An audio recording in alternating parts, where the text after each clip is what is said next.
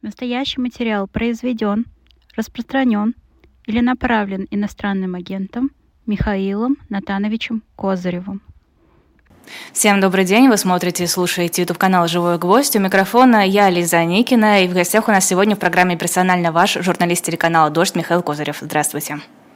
Здравствуйте, Лиза, здравствуйте всем слушателям, зрителям. Спасибо большое, что пригласили. Я знаю, что мы долго согласовывали эту встречу. Спасибо вам за терпение. Я особенно рада, что эта встреча попала как раз на мой эфир. Я в безумном восторге, тем более, что вы у нас, кажется, впервые на живом гвозде. По-моему, да. В общем, ставьте лайки и подписывайтесь, если все, если все еще не подписались, хотя бы ради Михаила Натановича. А, ну, в общем, позитива мало, я немножечко убавлю градус радости. Генпрокуратуру, Генпрокуратуру попросили внести сотрудников «Дождя» в базу данных экстремистов. Во-первых, хочется понять, как это скажется на работе «Дождя», если эта просьба будет удовлетворена. Э, во-первых, э, новость эта э, пришла час назад, по-моему. Вот. Во-вторых, конечно, как это отразится на деятельности «Дождя», я смогу понять после разговоров с нашими юристами и с Тишей Дзитко, Поэтому я сейчас не смогу по ходу дела перечислить сразу же, вот какие нас ждут сложности. Одно э, очевидно, э, значит, это такая непрекращающаяся война э, страны, власти против, против нашего телеканала, э, как я написал только что в посте, и вечный бой. Э, и э, очевидно абсолютно одна вещь. Это то же самое, как э, когда нас объявили нежелательной, нежелательной организацией, это неизбежно приш, э, повело, э, привело к тому, что мы расстались с несколькими э, сотрудниками, которые просто посчитали, что они не будут чувствовать себя в безопасности, расстались со всеми удаленными сотрудниками, которые, которые еще продолжали, например, работать с нами из России.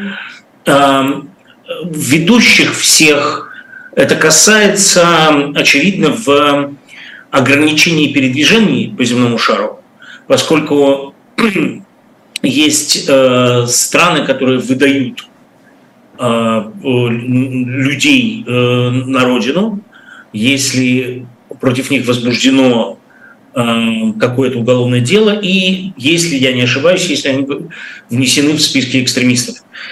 Это страны, э, которые сохраняют дружественные отношения с Россией, и, конечно, без консультации с адвокатом туда теперь ехать нельзя. Причем иногда бывает так, что ты даже не знаешь о том, что против тебя открыто уголовное дело, потому что оно уже открыто, но еще о нем не объявлено.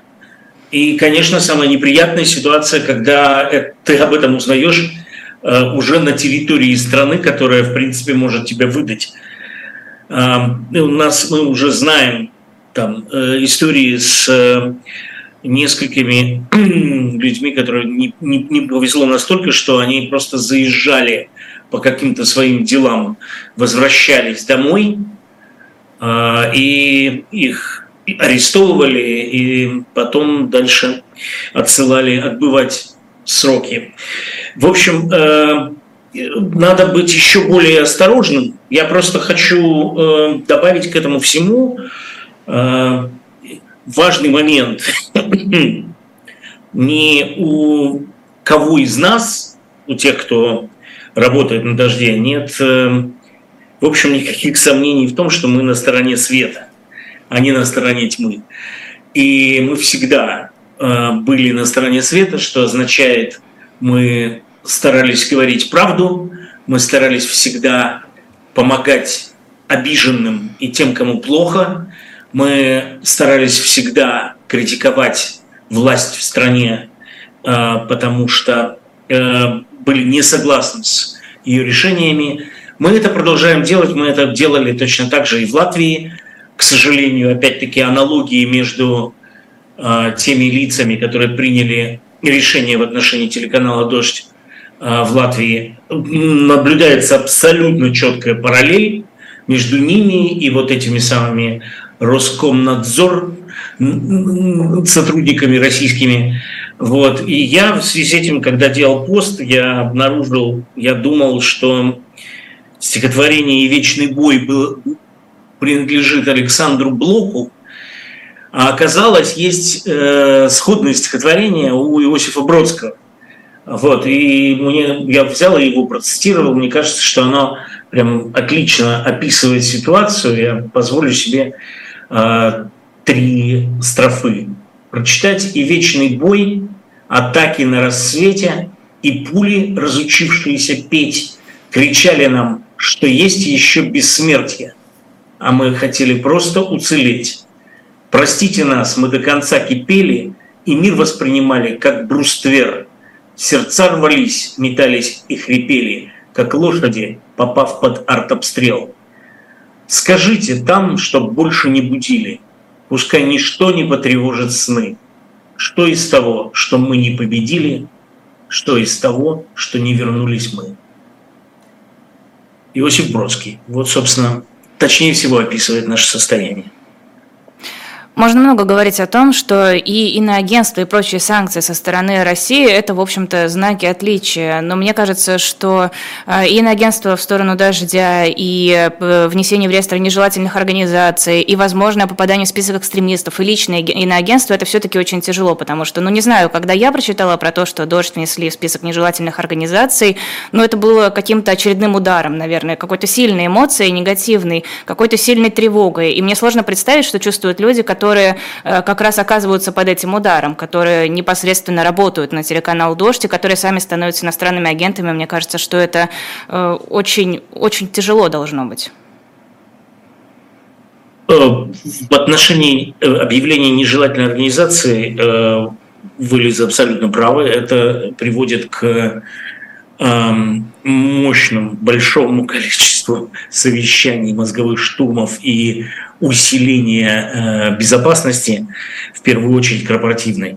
Вот, у нас э, есть, э, слава богу, э, опыт э, наших друзей с «Медузы», которые, которые проделали уже это все, поэтому они нам очень э, в этом плане помогают что конкретно нужно сделать.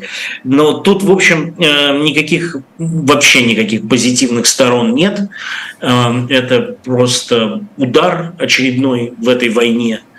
Э, в общем, у нас у всех сформировалось уже ощущение того, что мы враги государства. Вот. А что касается объявления иноагентов, иноагентам, то это, я это воспринял ну, во-первых, это было ожидаемо, во-вторых, это не так сокрушительно страшно, потому что действительно существует э, некое ощущение того, что я, например, никогда ни в каких клубах не хотел состоять, а вот этот клуб – это прям вот единственный клуб, в котором сегодня приятно находиться. Теперь поскольку... еще и с Нобелевским лауреатом. Да, а тут еще и нас э, на, на, нас, э, к нам присоединился Нобелевский лауреат. Вот, э, и это, в общем, эм, достойнейшие люди и удивительная вещь. Ведь э, ну, ты все, все время соотносишь это как, это, как твои поступки, как твоя жизнь, каким образом она будет запечатлена в истории. Ну и о чем здесь говорить, если по, по, поставить на левую сторону листа список тех, кому, кому дали звание иноагента, а с правой стороны список тех людей, которые это сделали. Вот всех этих э, сотрудников администрации президента, провластных чиновников, значит, этих всех э, стукачей профессиональных.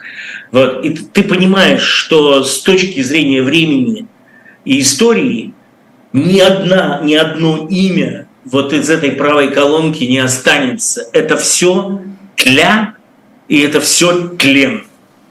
Но а, на левой, левая, левая колонка останется в истории. И, собственно, когда люди, когда, я надеюсь, а, будущие а, школьники которые, слава богу, я надеюсь, будут лишены обязанности учить историю по Мединскому, будет учить по какому-нибудь, каким-нибудь достойным авторам, но они будут учить эти списки, они будут изучать жизни, биографии этих людей, и э, будет понятно, как э, говорил поэт, юноше, обдумывающему житье, мечтающему сделать жизнь с кого. Вот там, правда, он советовал Феликса Эдмундовича Дзержинского. А здесь на будущих э, исторических скрижалях останутся именно эти имена как э, образцы для подражания. Я сейчас не о себе говорю, я говорю именно о компании самой. Вот, поэтому в этом есть некий флер. Ну, как бы каждый раз, когда объявляют этот список, э, человек получает сотню примерно таких типа Ура! Добро пожаловать в клуб! Отлично, класс! Это там до, э, признак достоинства и чести. Это, в общем, скрашивает тебе саму новость. То есть, если кого-то из твоих знакомых или друзей объявляют иноагентом, лучше сказать ему «да, молодец». Ну, может быть, не в таких э, словах, но в, в, во всяком случае э, это принято теперь там вот э, э, Дениса Катаева в последнем списке вместе с э, Ксюшей Лариной, вместе с Муратовым признали иноагентом. Он практически, по-моему, все уже ведущие «Дождя» иноагенты. Ну и, конечно, он словил большое количество поздравлений. Я, поскольку это произошло у меня э, значит, в, в непосредственной близости от моего дня рождения, я получил поздравления с иноагентством больше, чем я получил в этом году на свой день рождения. Ну и у меня вообще это произошло в самом потрясающем месте, э, которое только я мог себе пожелать. Я думаю, что в этом тоже есть какая-то закономерность. В общем, я сидел э, в маленькой компании на ужине на желтой мельнице у Славы Полунина. Вот. И это было в розовом саду все было в розовых цветах, там в лиловых, в багрянце, и невероятная вкусная кухня, и мои девочки были со мной. И вдруг у меня разорвался лежащий рядом телефон. Ну просто вообще вдруг я, я даже какое-то время его не брал, что происходит. Я открыл, и тут же стало понятно. Что? То есть э, я сказал присутствующим только что, и все дружно выпили. А, то есть никаких э, проблем на агентство вам не доставило в плане юридическом, в плане материальном? Просто для тех, кто остается в России, это все-таки проблема? Нет, почему? Э, я, во-первых, регулярно теперь советуюсь с адвокатом. Э, во-вторых, мне нужно заполнять налоговые отчеты. То есть вы все соблюдаете? Нет, я не ставлю, как бы это назвать прилично, не матерным словом, плашку. вот это, это исп... плашка да, плашку. Э, и я эм, э, я э, сам не, не составляю эти отчеты, за, не, за меня это делают адвокаты. Вот две, пока две перемены в моей жизни. Вот, но я взвешивал вообще очень легко понять по тому, по тому, кто ставит плашку и кто не ставит плашку, степень зависимости от того, что осталось на родине. Потому что если у человека остались, э, осталась какая-то квартира, которую он не продал, ипотека какая-то незакрытая, какие-то долги. Если у него остались родственники э, и близкие, которые э, требуют, например, в какой-то момент его приезда или ее приезда, это значит, что вот, вот эта плашка, значит, что этот человеку надо ставить эту плашку, чтобы не множить повод для открытия против него какого-то уголовного дела. Если этих активов и если этих э, привязок к родине не осталось, то как раз такие люди эту плашку не ставят. Удивлены, что Дмитрия Андреевича тоже внесли в список иностранных агентов? Э, сказать, что я удивлен, не могу сказать, что я разочарован и э, я чувствую горечь и э, презрение по отношению к тем людям, которые принимают такие решения, это точно.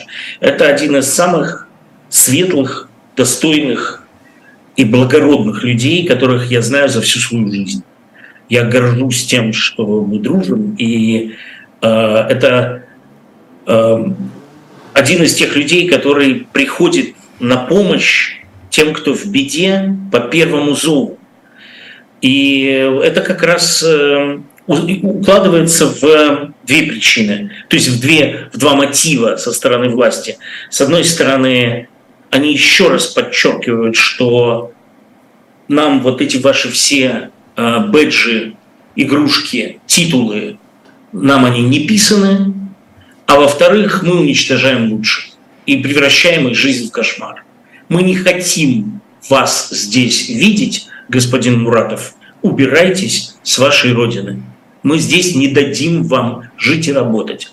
Ну, как бы это отвратительно, но э, родина захвачена этими, этой группировкой преступной, поэтому что от них ожидать? Это было ожидаемо. Можно ли считать возможность э, разорвать связи с Родиной, не ставить плашку, не вести документальные все эти отчеты о доходах, расходах, что еще должны делать иностранные агенты и прочее, и прочее, некой привилегией, некой возможностью освободиться и говорить полностью все, что думаешь, не размышляя о том, а как ты вернешься домой, а как ты будешь дальше там работать? С одной стороны, да, а с другой стороны, это как раз э, касается тех невидимых причин завязок и связей, по которым ты не можешь себе этого позволить. И это каждый человек, который читает социальные сети или слушает интервью иноагентов, должен это держать в голове, поскольку это есть вещи, о которых публично эти люди не могут сказать. То есть может этот человек может там, ему хочется объявить о том, что э, он всю, всю эту власть в гробу видал, но у него там лежит дома мама с онкологией. Может ли он это сделать? Нет, не должен он это делать, он, потому что не попадет к ней никак, он не сможет ей оказать э, нужную помощь. Я э, часто сталкиваюсь с этим же вопросом, Э, в отношении музыкантов, которые остаются в России. Э, потому что со стороны, извне особенно, может казаться, что все те музыканты, которые там, они поддерживают, либо боятся. А там есть много достойных людей, которые э, осуждают войну, которые переживают и болеют за Украину и желают ей победы, но при этом они не могут, это не из серии, но у него была семья, хотя в принципе это о том же. Он, эм, каждый из этих людей взвешивает, можно ли, не ухудшит ли он ту ситуацию, в которой находится. Это мучительный процесс. И, э, конечно, это, это знаете, как э, говорят, источник стресса, это постоянный источник мучительной боли в душе. Я знаю это, потому что я там ночами, чами-чами общаюсь с этими людьми, и при этом каждый раз после того, как мы а, а, заканчиваем переписку, я стираю ее, чтобы им не навредить. Мы используем какие-то более-менее, я не знаю до какой степени, защищенные мессенджеры – но каждый раз, когда мы разговариваем, заканчиваем разговор, то в конце э, мой друг мне напоминает, не забудь все стереть. И я все удаляю, просто для его безопасности. И вот надо все время, э, никак, сейчас в такое время, когда нельзя обобщать, и рассматривать всегда надо каждый конкретный индивидуальный случай и каждую судьбу. И прежде чем залепить э, клеймо или вычеркнуть человека из своей жизни, надо десяток раз подумать о том, почему он не говорит всю правду публично, почему он не критикует то, или, то или иное, то, что происходит. Э, я, я очень за это переживаю, потому что у меня э, постоянно, там, каждую неделю возникает какая-то история, в которой мне, мне говорят, ну вот твой дружок-то, посмотри на него – он вот здесь прогнулся, здесь заплатил, здесь выступил. А я про этого дружка знаю гораздо больше, и я понимаю, почему он так себя ведет. Вот. Так что надо быть очень аккуратным и, и вообще, в принципе, милосердие никогда никому не вредило. Ну, вот меня, меня, я стараюсь все время так себя вести. Его не хватает по отношению к тем, кто конкретно переходит на сторону зла. На них у меня не хватает милосердия, а на всех остальных хватает. Участие в концерте в честь Дня российского флага – это э, какая-то граница, это переход на сторону зла, или для них у вас тоже есть милосердие, для тех музыкантов, которые в этом участвовали?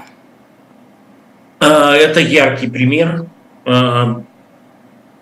А, я думаю, что участие в этом концерте, хотя я уверен, что ни один участник со мной не согласится, это переход на сторону зла. А, сыграть на стадионе э, заполненным э, зрителями, которые, э, которые, которым не нужно было платить на билет, за билеты. То есть э, эти заполненные стадионы, они ни о какой степени популярности этих идей, этой музыки в народе не говорят. Сыграть на таком стадионе в День российского флага, когда э, твоя страна устраивает кровавую бойню на территории соседей, а, мне кажется, что это чистая поддержка зла. И я посмотрел этот концерт. А, я посмотрел, потому что ну, для меня было важно посмотреть, кто там, что они говорят со сцены, как они себя ведут. А, надо сказать, что зрелище это было убогое, в первую очередь потому, что там одна единственная зона была полностью заполнена. Это вот самая фанатская э, территория, которая прилежит к сцене. Дальше была пустота на всем стадионе, поэтому э, в, в, в трансляции, в сети они старались не показывать этот общий план э, с трибуны стадиона, поскольку, ну, как бы было стыдно. Вот. Эм, я, в общем, состав, состав всех тех, кто там участвует, для меня был ожидаем, а, и там прямо лютые сами, типа, типа, э, ну, абсолютно сошедших с ума давно уже Юлии Чечериной, до, до людей, которые, казалось бы, в этих мероприятиях до сих пор нельзя было представить. Например, это, по-моему, в первый раз, когда Гарик Сукачев принял решение участвовать в такой вещи, принял приглашение. А, Гарри, отличие Гарика от практически всех, кто участвует в этих мероприятиях, заключается в том, что э, все те, кто сиганули, это люди, которые, у которых последние популярные песни вышли лет 20 тому назад. Я сейчас э, готовлю э, лекцию, с которой я э, скоро поеду в тур по разным странам. И эта лекция, это называется «Не мой рок-н-ролл». У меня была такая книжная трилогия «Мой рок-н-ролл», а это как бы эпилог печальный, к сожалению, не мой слитно рок-н-ролл. Вот. И я изучаю историю последних 20 лет. Это такая история романа Путина э, с музыкой, с музыкантами. И история очарованности музыкантов властью, попыткой соблазнения музыкантов – которая потом оканчивается трагедией, с, э, э, насилием, абьюзом и так далее. В общем, так вот, если у меня есть там таблица гонораров, которую, по-моему, опубликовали BBC, тех музыкантов, которые участвуют в этих Z-турах, и я прямо заморочился и обозначил самые главные хиты у тех основных участников этих мероприятий. То есть там Сергей Галанин, э, а что нам надо, но только свет в оконце. 90, 1997 год. Юлия Чечерина, Тулула, 2000 год. Смысловые галлюцинации. Вечно молодой, вечно пьяный, 2000 год. Зачем топтать мою любовь? 2001. И там только, пожалуй, там Рома Зверь у него, или Ума Турман у них Девушка Прасковья это 2004 год, а у Ромы Зверя несколько хитов тоже в 2004 году. Это все, я боюсь, но мне единственный уместный термин – сбитые летчики. у них не было за 20 лет, за последние, ни одного мощного хита. И если сравнить с теми артистами, которые отказались в этом участвовать, там ПГ, Шевчук, Би-2, Земфира, это все артисты, которые дышат полной грудью и выдают альбомы каждые 2-3 года. Это те, кто живут вдохновенной, талантливой жизнью. Это все, это такой Z-хоспис. Это место для, для того, чтобы они успокоили уже душу, но точнее продали ее дьяволу. То есть это, это вот все за деньги, это все не по идеям, не по убеждениям? Вот вы знаете наверняка почти всех или всех лично. Наверняка вы с многими общались. Это не изнутри идет, это исключительно потому, что способ зарабатывать? Это, это э, масштабный, мегамасштабный, продуманный конформизм. Потому что э, даже если у тебя нет песен, и если на твои концерты не приходят люди, то теперь перед тобой, если ты сиганул, то перед тобой открывается широкополосная автострада, на которой телевизионные трансляции, радиоротации, приглашения на концерты, приглашения на, приглашения на все городские мероприятия на эти, на День города, День флага и прочее. Ты взят в телевизор, ты пристойная вещь, как в свое время пел Гребенщиков.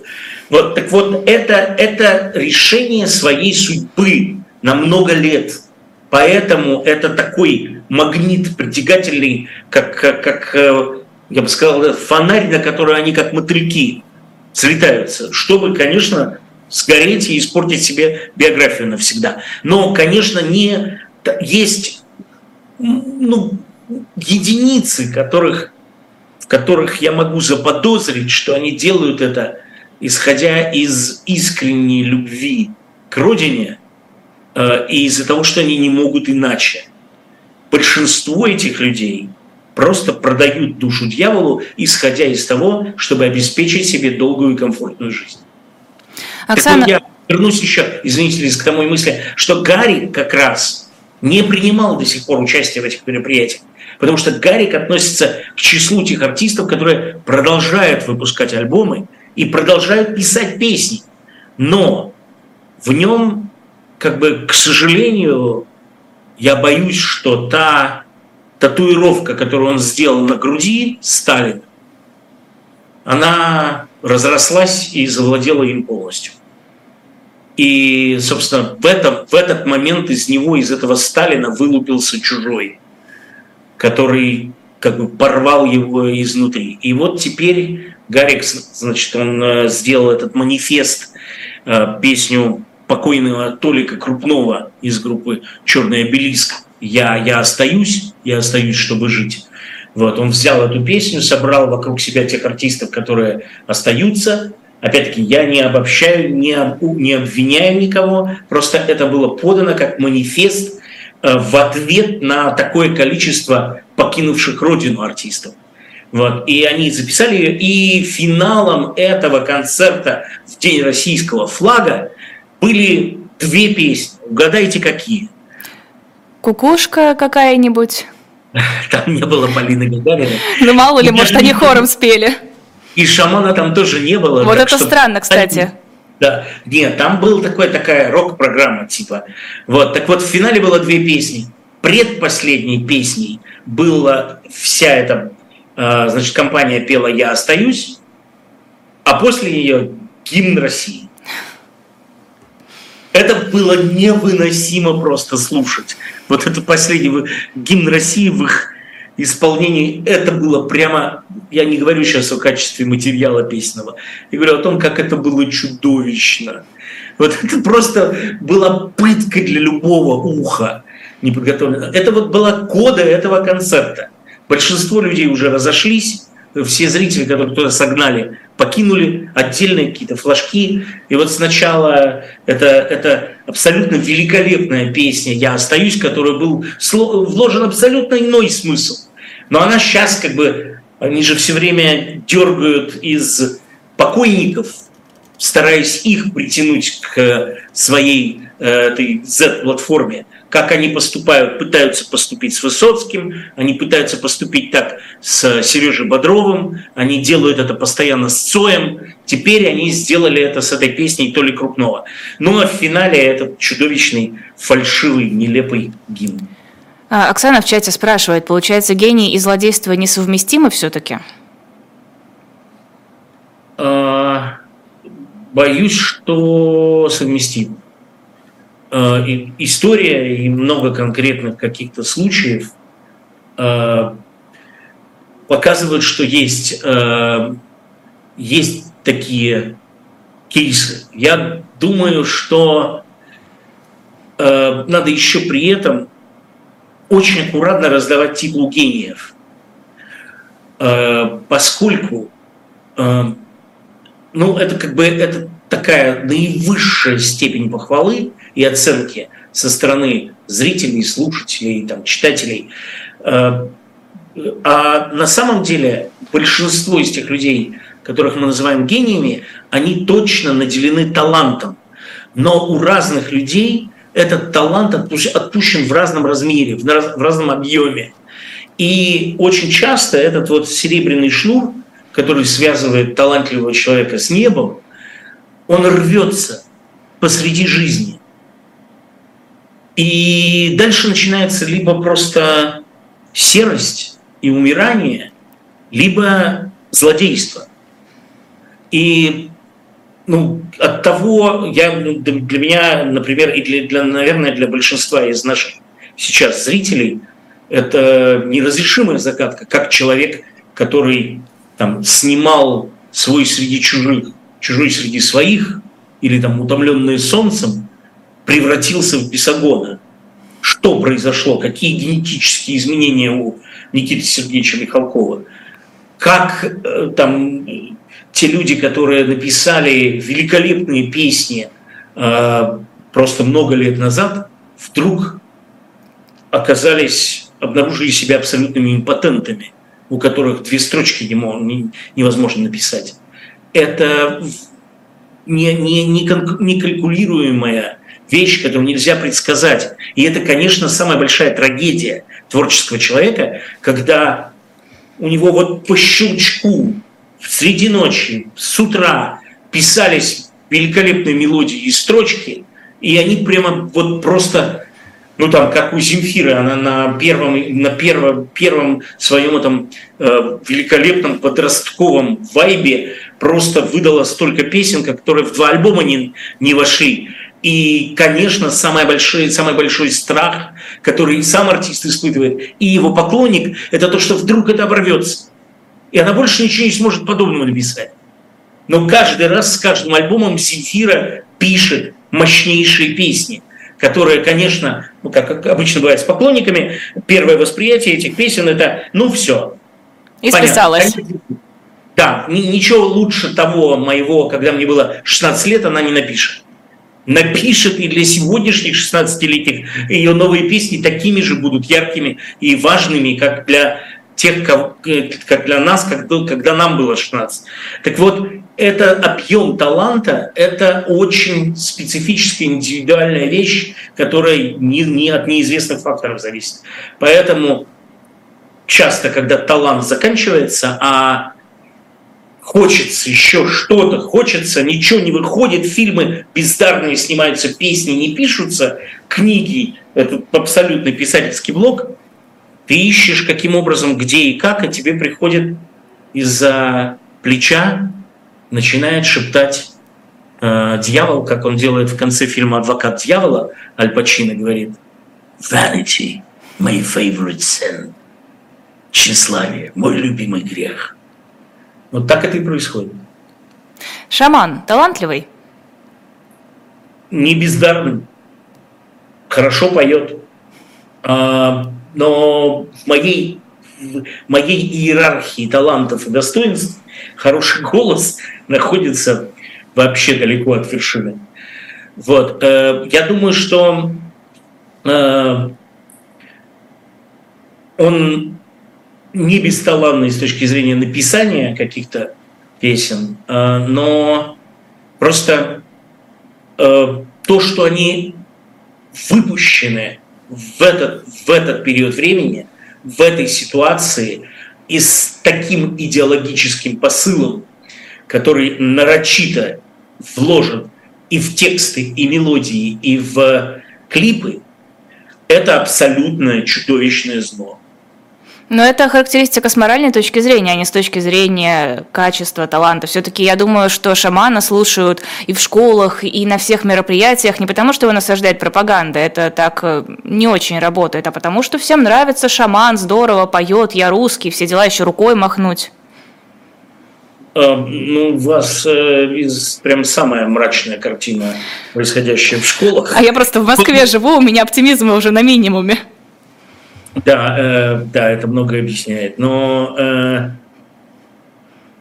вы знаете, есть такая, такая зашкаливающая степень зла и тьмы, которая сводит на нет какие бы то ни было профессиональные достоинства и качества. То есть это, ну я не знаю, я с, я не могу воспринимать Лени Рифеншталь и «Триумф воли» как, э, как произведение, в котором, я, в котором я восхищаюсь талантом режиссера. Просто это такая степень зла, это мифологизация Третьего Рейха, э, которая, ну как бы, когда ты смотришь на это, у тебя отпадает вопрос, как она, то есть ну, возникает еще больше ужаса, потому что она это талантливо сделала. Я, кстати, всем э, рекомендую потрясающую статью, которая была, вы, вышла в эти, в эти выходные в «Коммерсанту и Кенде», э, которая называется «Те и эти». Это анализ э, культуры в Третьем Рейхе. Э, сейчас, чтобы, не дай бог, не ошибиться, я сейчас э, найду автора, чтобы проще было гуглить. Э, дело в том, что э, это, это вообще мне, мне непонятно, как такую статью сейчас можно было опубликовать. Э, по-моему, Ольга Фомичева ее э, а, зовут автора. Называется «И те, и эти». Значит, у нее там есть один очень важный вывод – она рассматривает детально все случаи, все возможные случаи деятелей культуры, тех, которые уехали, сбежали из страны, из Германии в, 30 в конце 30-х годов, в начале 40-х, те, кто остались, те, кто как себя оправдывал, те, кто пошли на сотрудничество с властью, кто оказались бенефициарами. Огромная же империя кинопроизводства, например, была в Третьем Рейхе, очень хорошо анализирует тип э, Геббельса, как кто-то, как, как, чем он руководствовался, как он управлял культурой. Но очень важный вывод, который она делает, и вывод, в общем, брутальный и безутешный, если э, проводить параллели. В истории практически ничего из той культуры, которая во время войны производилась, создавалась в Германии, не осталось ничего вся немецкая культура, которая осталась от этих лет в истории, это только история, это только культура, сделанная из-за границы, сделанная теми, кто уехал. Исторически большинство из книг э, музыки, там, за исключением Кармина Бурана, Карла Орфа, э, кинематографа, опять-таки, за исключением э, одного-двух фильмов, это все оказалось бесплодным ничего не осталось в истории. Я этот аргумент привожу теперь в своих ночных разговорах с моими друзьями, которые остаются и которые никуда не уезжают. Э, это как бы каждый из них, а все они творцы. Они все пытаются продолжить творить в каком-то компромиссе, но э, опять-таки находясь на стороне света – но вот ужасный вывод, который делается мною из этой статьи, который там четко прописан, это то, что ничего не выйдет. Это все окажется бесплотным абсолютно. Михаил Натанович, сейчас будет небольшой перерыв на рекламу. Расскажу про shop.diletant.media и про книгу, которая там есть. Это книга Павла Палащенко «Профессия и время». Из этой книги можно узнать, как один из самых известных дипломатов 80-х и 90-х годов пришел в профессию, почему он вообще заинтересовался и самой этой профессией иностранными языками. На shop.diletant.media можно подробное описание прочитать. Там же можно посмотреть другие книги, журналы, комиксы, футболки. Вот, кстати, давайте я привстану футболка. Цензура запрещена, ее тоже можно у нас на сайте купить. Предзаказ на сумки открыт, куча, куча всего, куча возможностей нас поддержать. Мы без вашей поддержки работать не сможем. Мы существуем исключительно на прибыль с продажи книг и журналов, ну и мерча теперь, и с ваших донатов. Донаты это по QR-кодам и по ссылкам под видео. Это персонально ваш Михаил Козырев в эфире «Живого гвоздя». Ставьте лайки, подписывайтесь. Вы говорили про тур «Не мой рок-н-ролл», но совсем так, коротко. Я хочу, я хочу еще э, Э, отметить, что Палашченко – это выдающийся человек, и это очень крутая книга. Вот э, это, это я говорю, я много лет э, читаю то, что он пишет, но это легенда, поскольку он был практически, вернее, самым близким человеком к Михаилу Сергеевичу Горбачеву.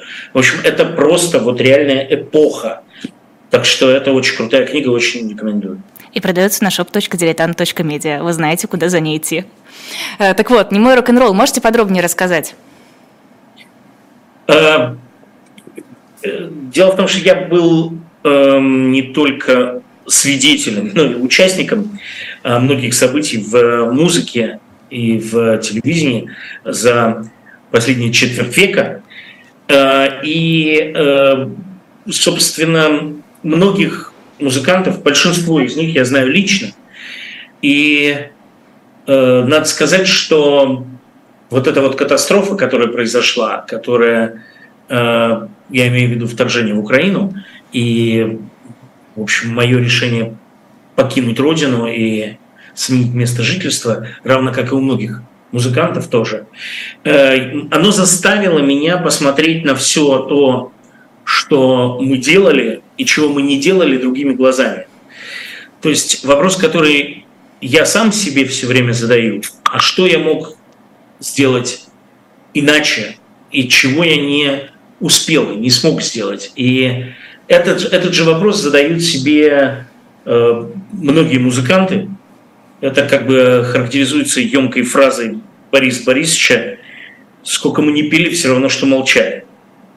Почему культура не спасла? Почему такое количество людей знает наизусть замечательные песни – и эти песни никому не пригодились. И э, я с ужасом думаю о том, что те люди, которые творят эти бесчинства и кровопролития в Ирпении или в Буче, они тоже ходили на нашествие.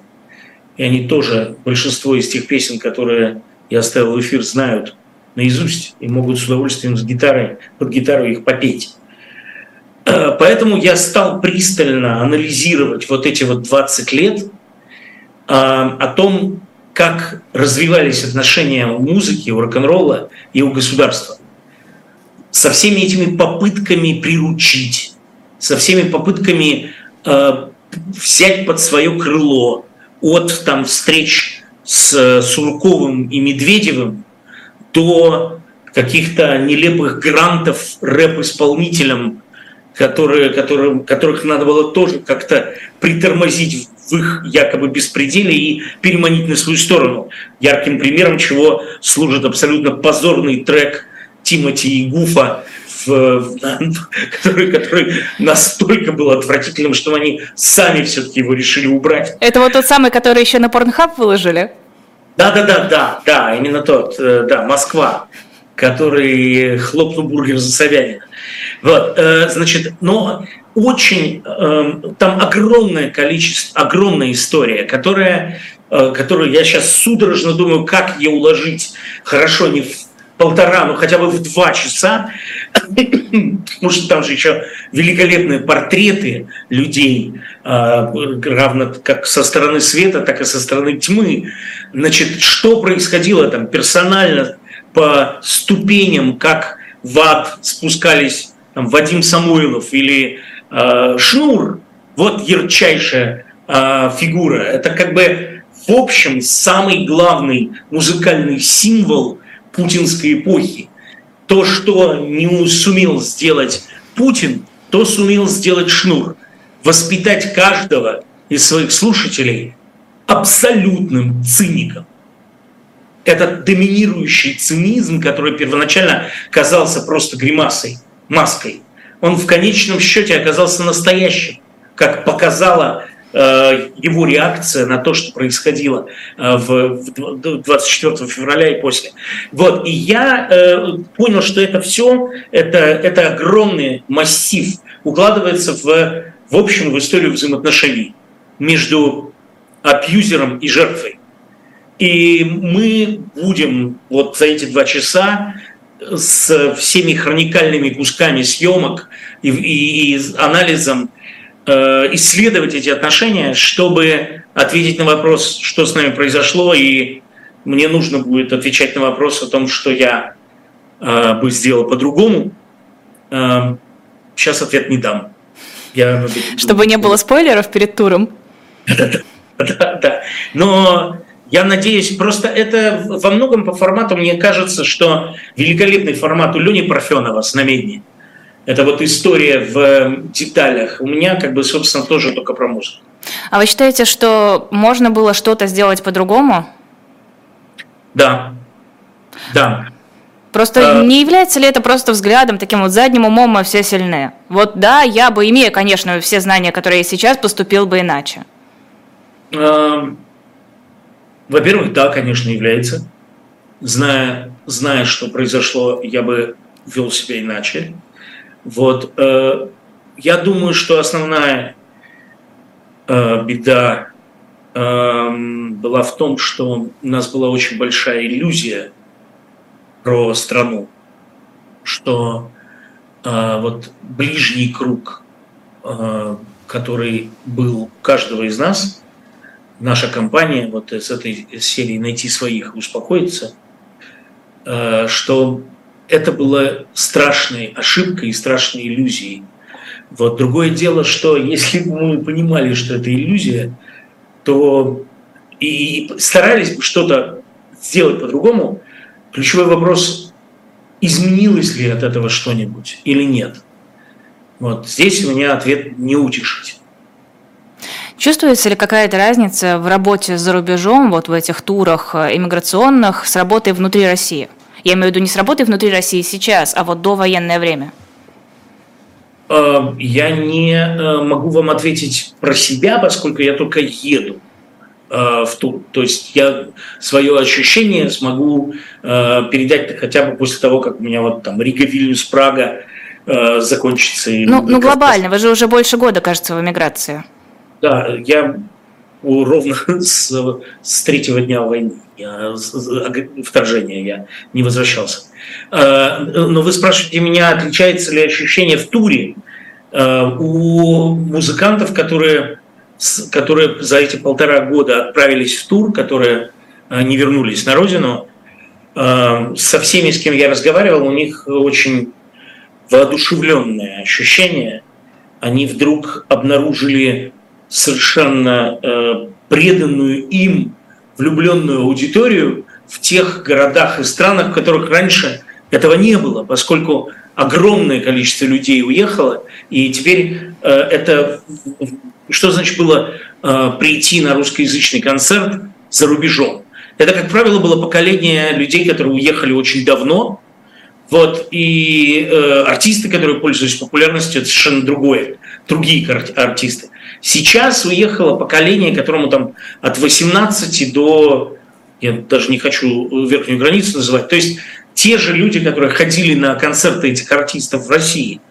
Вот. И это, это главное, что их воодушевляет.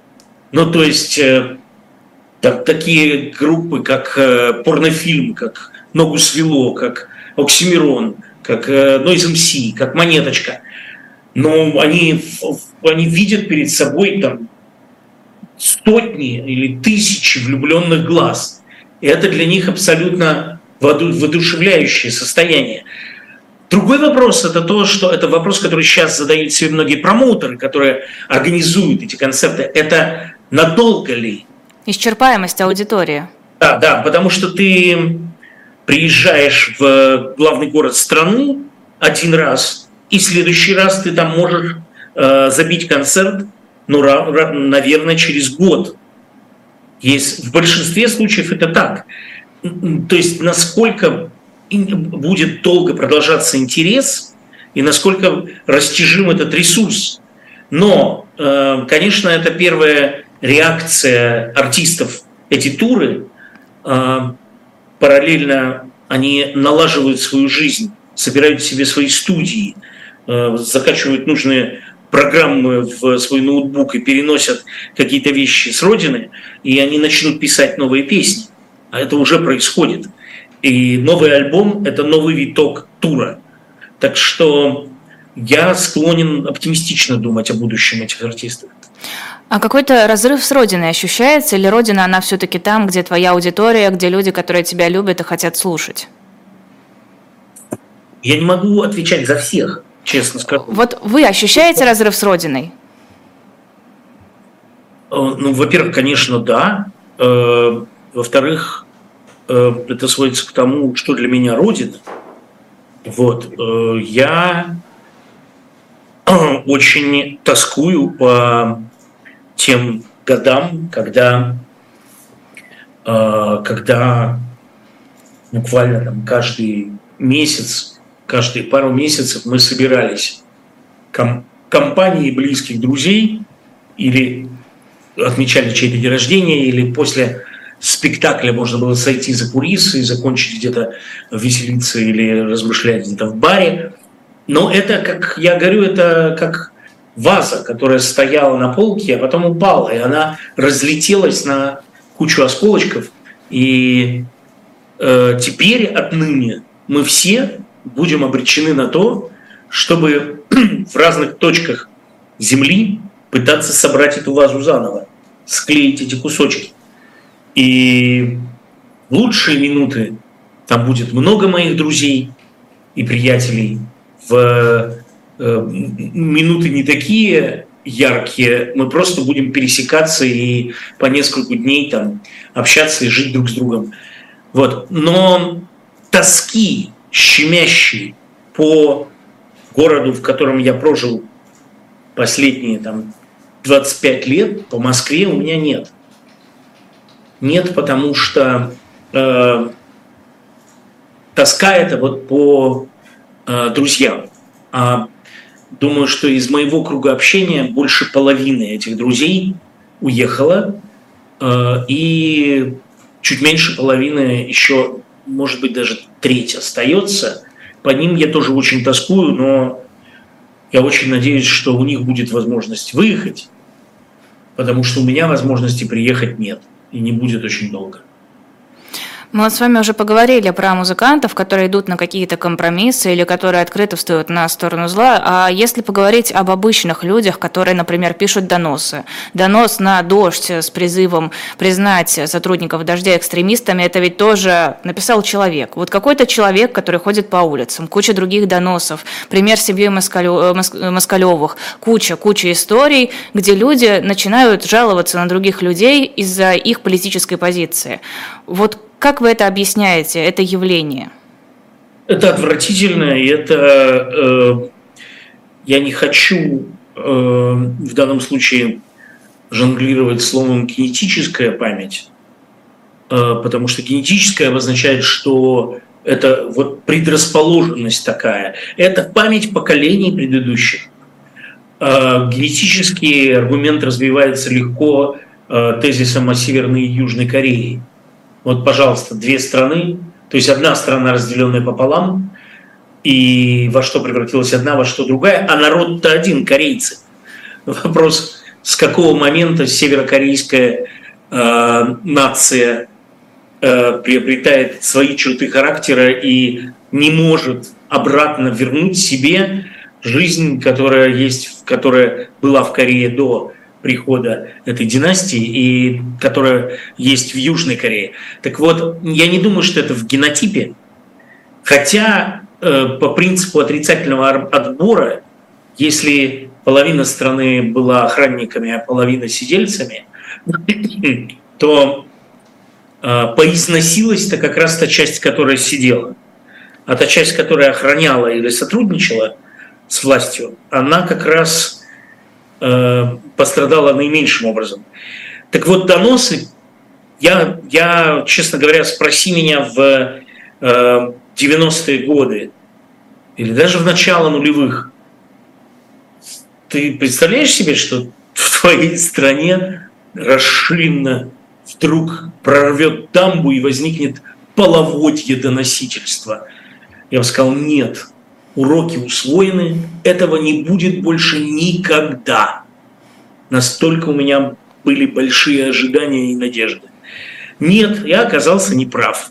Это половодье, дамбу эту снесло, э, это вынесло все это дерьмо наружу. Это доносительство одна из самых отвратительных, на мой взгляд, качеств, возможность доносить. Э, но это инстинкт выживаемости. Это люди, люди придумывают себе способы, каким образом э, сделать так, чтобы меня самого никуда не забрали. Они поднимают руку, тянут ее вверх и говорят, вот, вот я здесь, вот этот вот я, вот я такой же, прям смотрите, я и на эту донес, и на этого донес, и вот этого возбудил. Я ведь правда, ведь мне заплатите, мне же будет отличный карьерный рост. Я вот, и есть простые люди, которые вот как этот ужас, который произошел с семьей э, Москалевых, и из-за рисунка, я, в общем, сколько бы не рылся в, этом, в этой истории, э, все равно сводится все к тому, что учительница донесла, педагоги донесли. Вот, это кошмар, и это вызывает у меня глубокое отвращение. Я до сих пор каждый раз сталкиваюсь с очередным таким фактом, я не хочу верить. Я хочу ущипнуть себя и отмотать, знаете, как на перемотке, когда видео смотришь, надо 30 секунд назад. И раз, и все, нет, нет никакого доноса. Это клевета, это ложь, не было ничего. Нет, есть, все, к сожалению, есть. Кто виноват в том, что оно есть? Люди, которые доносят, или чуточку глубже корни уходят? А, я думаю, что в первую очередь виновата э, власть, которая создала такой питательный бульон, в котором самая мерзкая плесень и паразиты с удовольствием размножаются и слой за слоем растут на этом питательном бульоне. Но и настоящая вина, я тоже, мы обсуждали это тут э, по поводу Ромы, Ромы Зверя и поездки туда. Но я просто, я был страшно этим разочарован, опять-таки, я все время думал, что это нет, но это не может быть за правду. Но это все оказалось за правду. Особенно ужасно еще частушки, которые он потом спел после этого. Вот. И я старался сдержать свой гнев и осуждение, и э, сформулировал, что главное, мразь здесь не Рома, а мразь здесь те люди, которые поставили его перед необходимостью выживать только такой ценой. Когда я говорю выживать, я, конечно, аккуратно оговариваюсь перед украинцами, которые в результате этой трагедии по-настоящему вынуждены физически выживать и покидать свои дома и хранить близких. В данном нашем случае выживать – это условный термин, его лишают работы, концертной деятельности – в том случае, если э, он не присягнет букве Z. И, ну, в общем, подталкивает к тому, что, пожалуйста, стань мразью. Сейчас ведь это единственный способ выжить. Ну, ты же понимаешь, что надо только так. И в конечном счете он говорит, окей, я хочу этот стадион, я не готов платить неустойку за отмену концерта, я поеду и стану мразью. Михаил Козырев, спасибо огромное. В нашем эфире был. Это журналист телеканала «Дождь» и, в принципе, э, очень известный человек. Э, мой кумир, простите, пожалуйста. Э, в 16.05 будет атака с флангов. Максим Шевченко и Лиза Лазарсон. В 17.05 я к вам вернусь, отвечу на ваши вопросы. Можете уже сейчас кидать их в чат Ютуба. В 18.05 на «Дилетанте» не будет программы «Тираны». В 19.05 особое мнение. В 20.05 «Мовчание». Тоже его не будет. Я когда-нибудь поругаюсь с тем, кто составляет составляет таким образом сетку. В 21.05 программа «Трификты». Спасибо всем огромное. Подписывайтесь, ставьте лайки. Всего доброго. Спасибо вам, Лиз. Спасибо. До свидания.